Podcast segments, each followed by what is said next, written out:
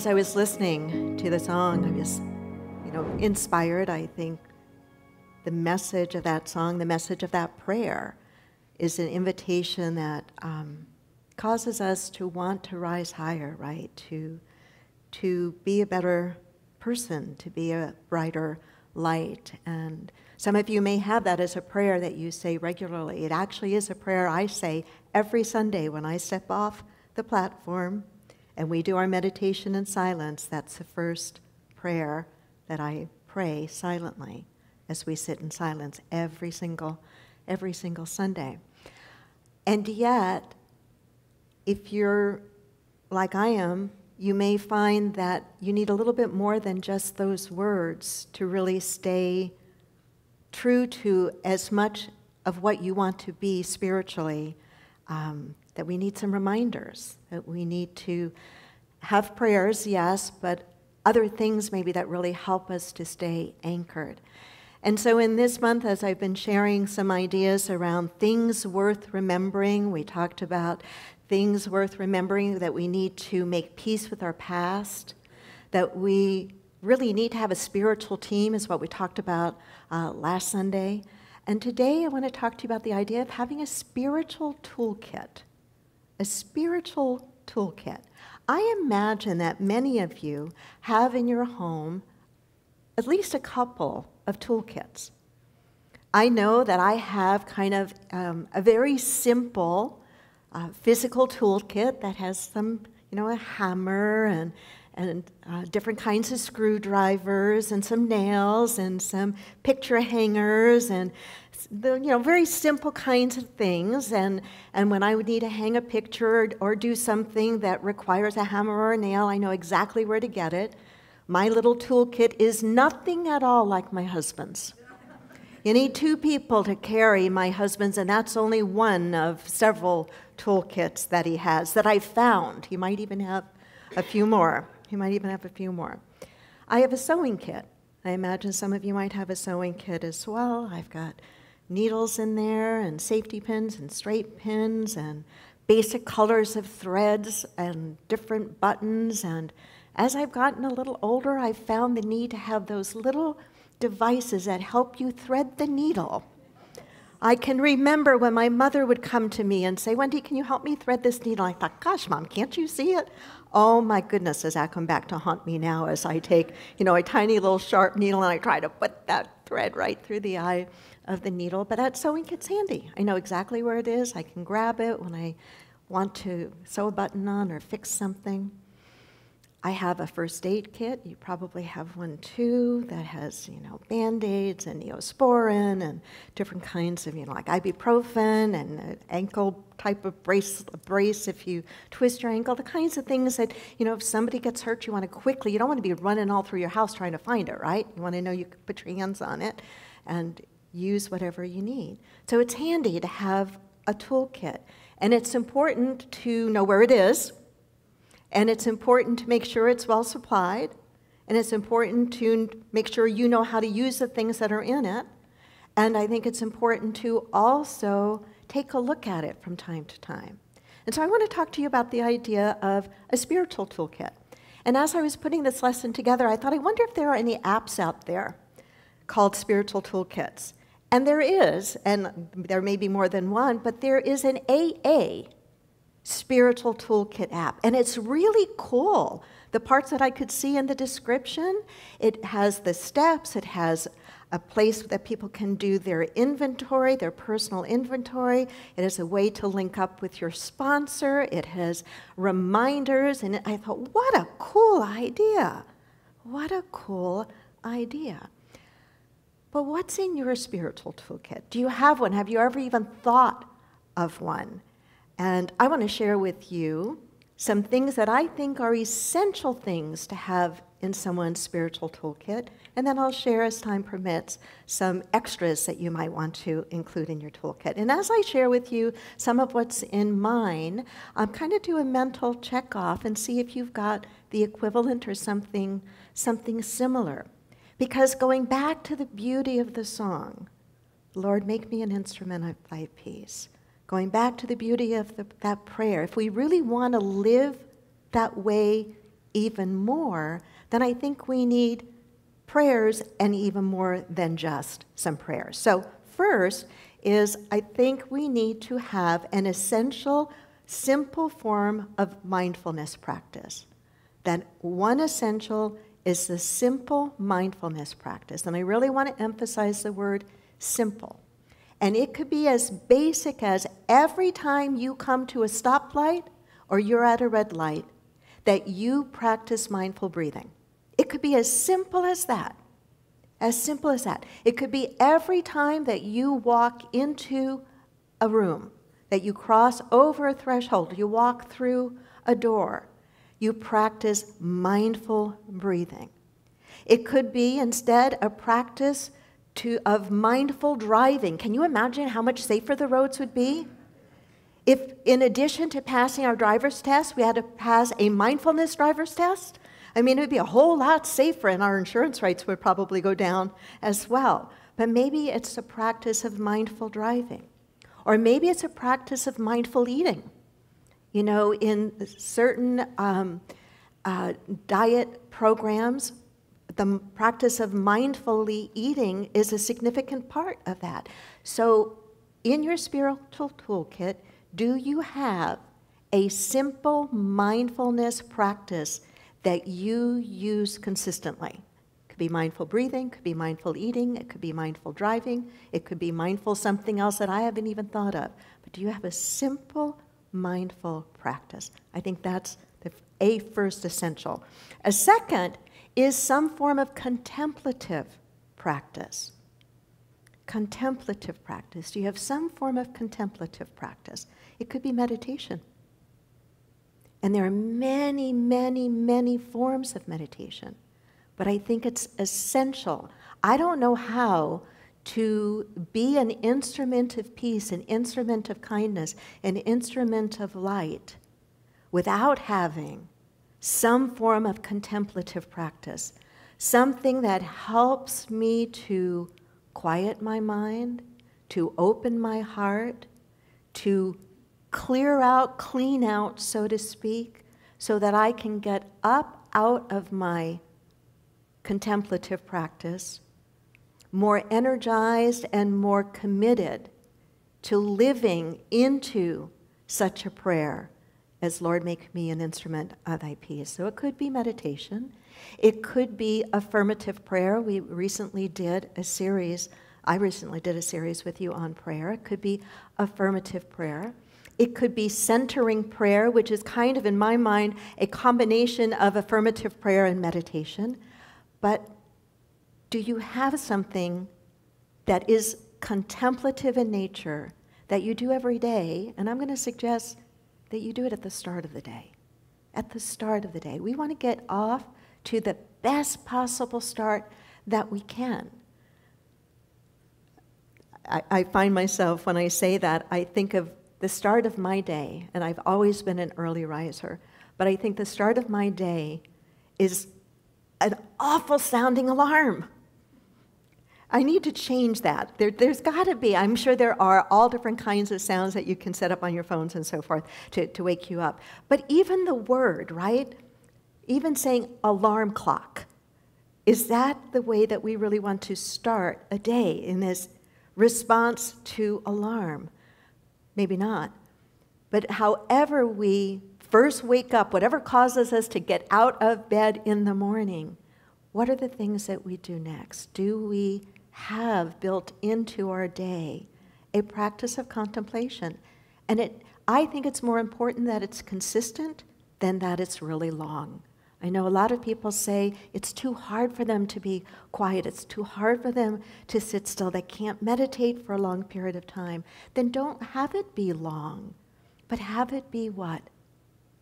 Consistent, consistent, because anything we do consistently, we get better at whether it's a positive, health, life producing thing or a negative thing. Why are some people so good at worrying? They're very practiced at it.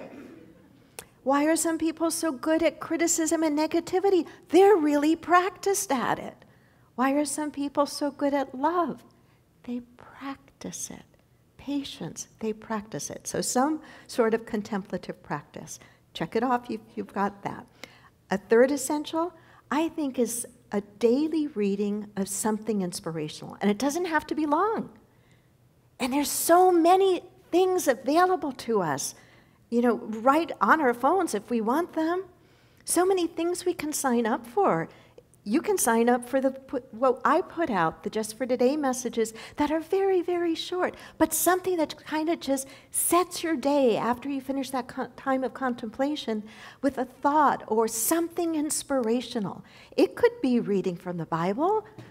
Believe it or not, there are people in Unity who love to read from the Bible. That may not be everybody.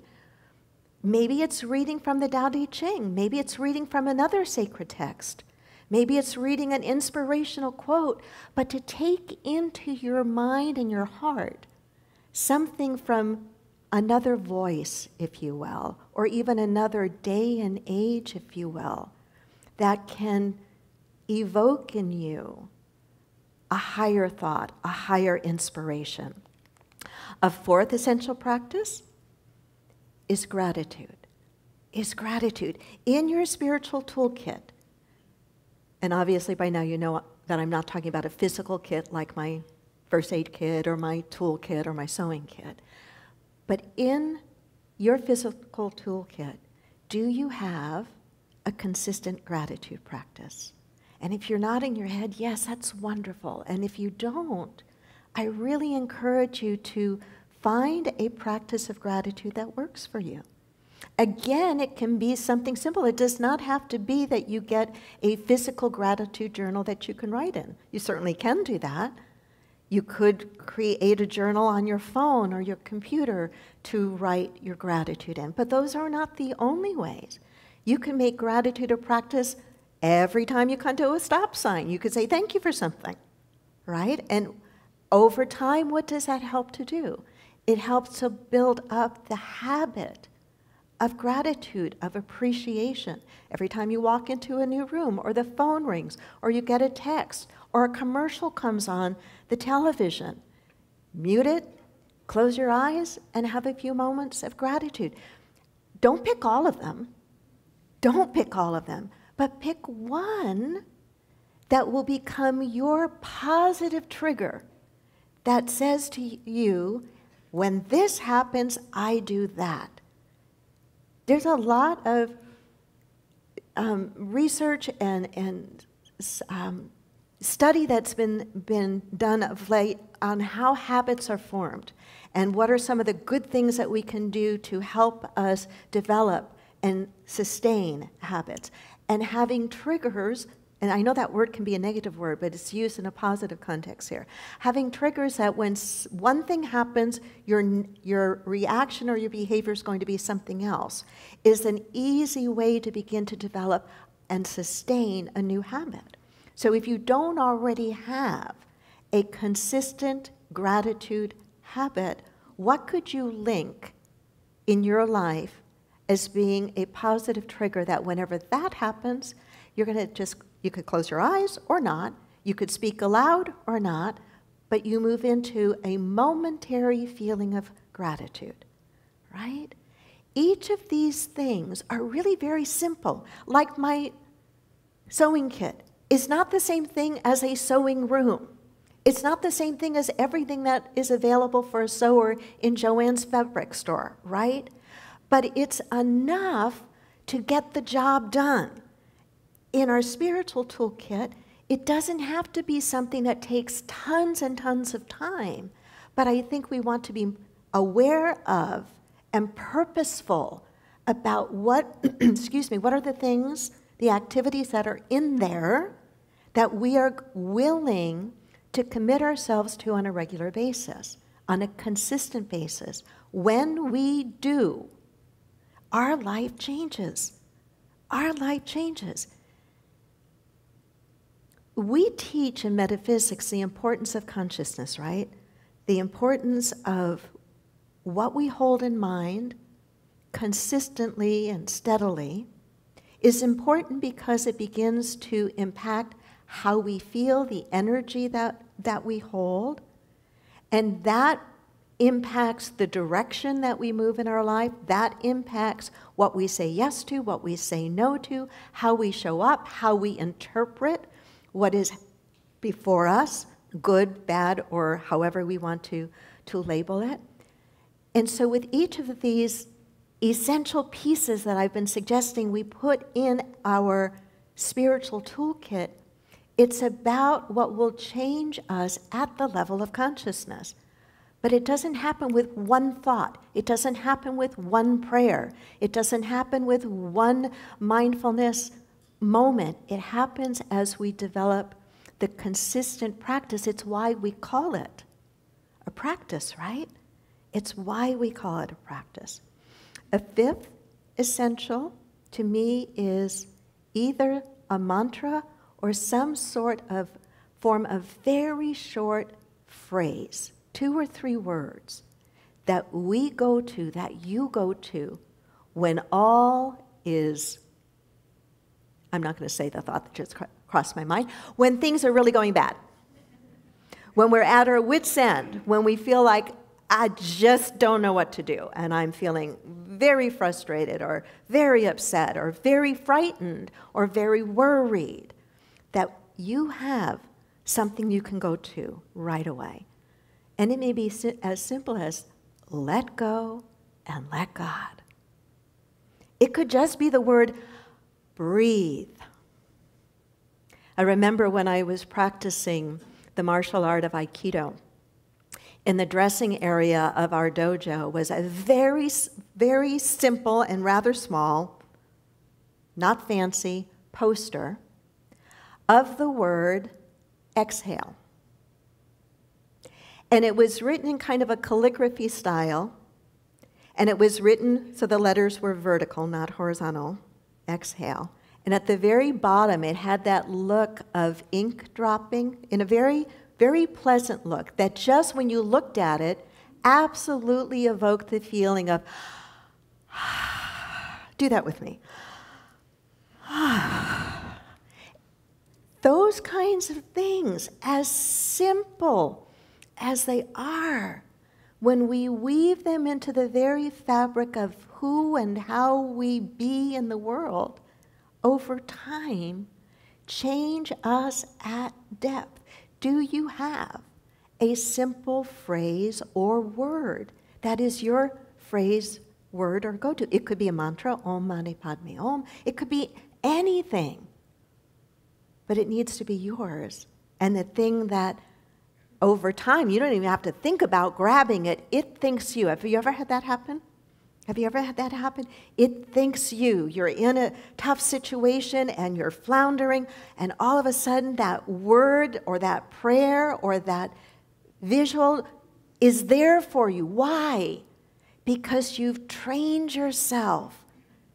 You've trained yourself we have a, what the um, meditation teachers call monkey mind because we haven't trained our minds.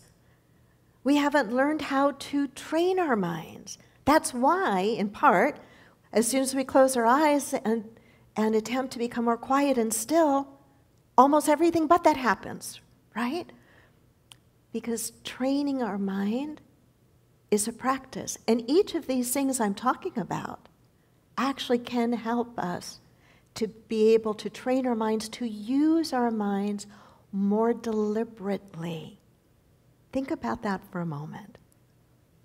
To use your mind more deliberately. We have all sorts of thoughts and stuff going on in our heads all day long, right? Right? That doesn't seem very deliberate. It can be almost like an automatic pilot or from habit. But how about deliberately using our mind? That's in, in part what affirmative prayer is about. That's what I think the use of a mantra or a short phrase is about deliberately using our mind.